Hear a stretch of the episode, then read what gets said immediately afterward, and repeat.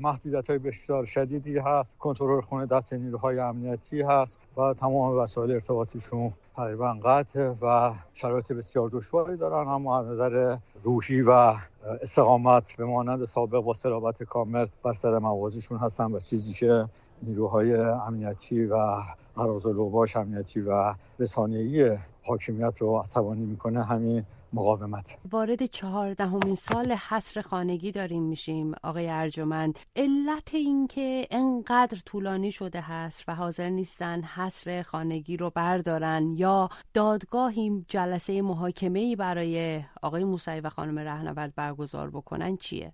به نظرم می‌رسه که می حسین در زمانی که در انتخابات اعلام کرد که ها نقشه مار می‌کشن و حاضر هستن در چشمان شما نگاه کنن و دروغ بگوین آینده این سیستم رو ترسیم کرد. آینده درست ترسیم کرد افق درست رو نشون داد.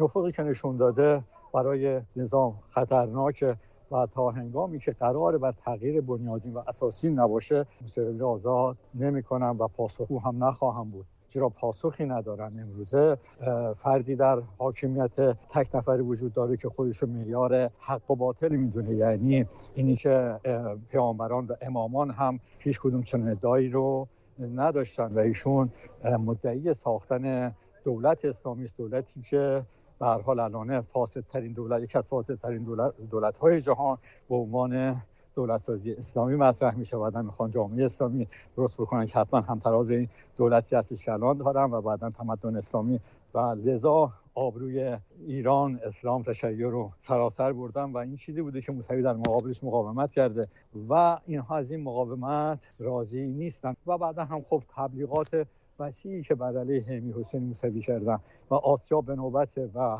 خب ابتدا در مورد موسوی و بعدا در مورد دیگران شروع کردن و حذف ها همچنان ادامه داره و این نشون میده که اون چیزی رو که موسوی پیش بینی می‌کرد یعنی اینکه کشور دچار فساد ساختاری شده و آینده نداره. این سیستم کاملا درست بود و ایشون و اینها الان با تحریک حسین در رابطه با رفراندوم داده قطعا یقینا در یک بنبست اساسی قرار دارن. آقای ارجمند اشاره کردید به تبلیغات گسترده. طی این مدت طی 13 سال گذشته به صورت رسمی هیچ نهادی مسئولیت حس رو به عهده نگرفت. ولی در سطح وسیعی اتهامات زیادی متوجه آقای موسوی و خانم رهنور شد. اخیرا هم به مناسبت 13 همین سالگرد حصر اتهاماتی به ایشون و شما متوجه کرده. دلیل این چیه؟ چه بهره ای از این تبلیغات می‌برد؟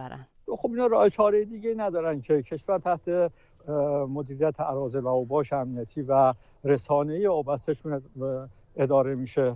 و خب اخبار جلی رو منتشر می‌کنن و اگر قرار باشه که مردم در در واقع این انتخابات رفراندومی باشه این رفراندوم توسط مردم نشون داده خواهد شد. و اگر که نیازی به شبیه سازی هم نداره مردم قبلا جبهه مقاومت مدنی رو ایجاد کردن. با فاصله گرفتن از حاکمیتی که غیر از ظلم و ستم و تحقیر برای ملت ایران چیزی رو به دنبال نداشته الان ملت جبهه مقاومت مدنی در مقابل حکومت ایجاد کردن. در رابطه با اتهامات هم خب خلاصه من که جواب ندادم. دنبال این ماجرا نیست اهمیتی نداره. ولی به عنوان یک مستاق اگر که اسناد زیادی دارن خلاصه یکیشو منتشر کنن که همه ببینن که این اسناد چی هست؟ در رابطه نمی‌دونم با سرویس های اطلاعاتی و غیر و اینها. بر حال روششون بوده. از ابتدا کاری غیر از جعل خبر و اتهام زنی به افراد مختلف دنبال نکردم و آسیاب هم به نوبت گفتم. هر روز نوبت یکی است. آقای ارجمند الان وضعیت جسمانی و سلامتی آقای موسوی و خانم رهنورد به چه شکلیه؟ بارها خبرهایی در رابطه با انتقال اونها به بیمارستان و بازگرداندنشون به حصر خانگی منتشر شده. می‌تونید تصور کنید که 14 سال در شخصترین شرایط در حصر بودن و به سن حال 80 سالگی رسیدن بودن آقای موسوی.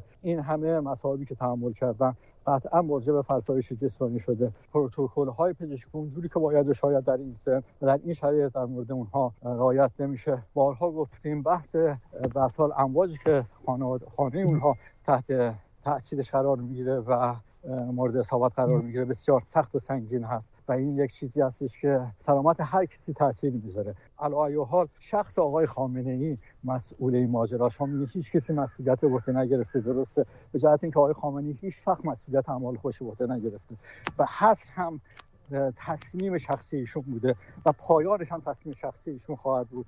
و خب چون ایشون راه حلی برای کشور نداره در این زمینه هم تصمیمی رو نمی‌گیره. می‌خواد بگه که حالا در اینها در هست برایشون اتفاقی میفته. و لذا مسئولیت هستی با آقای خامنه ای هست.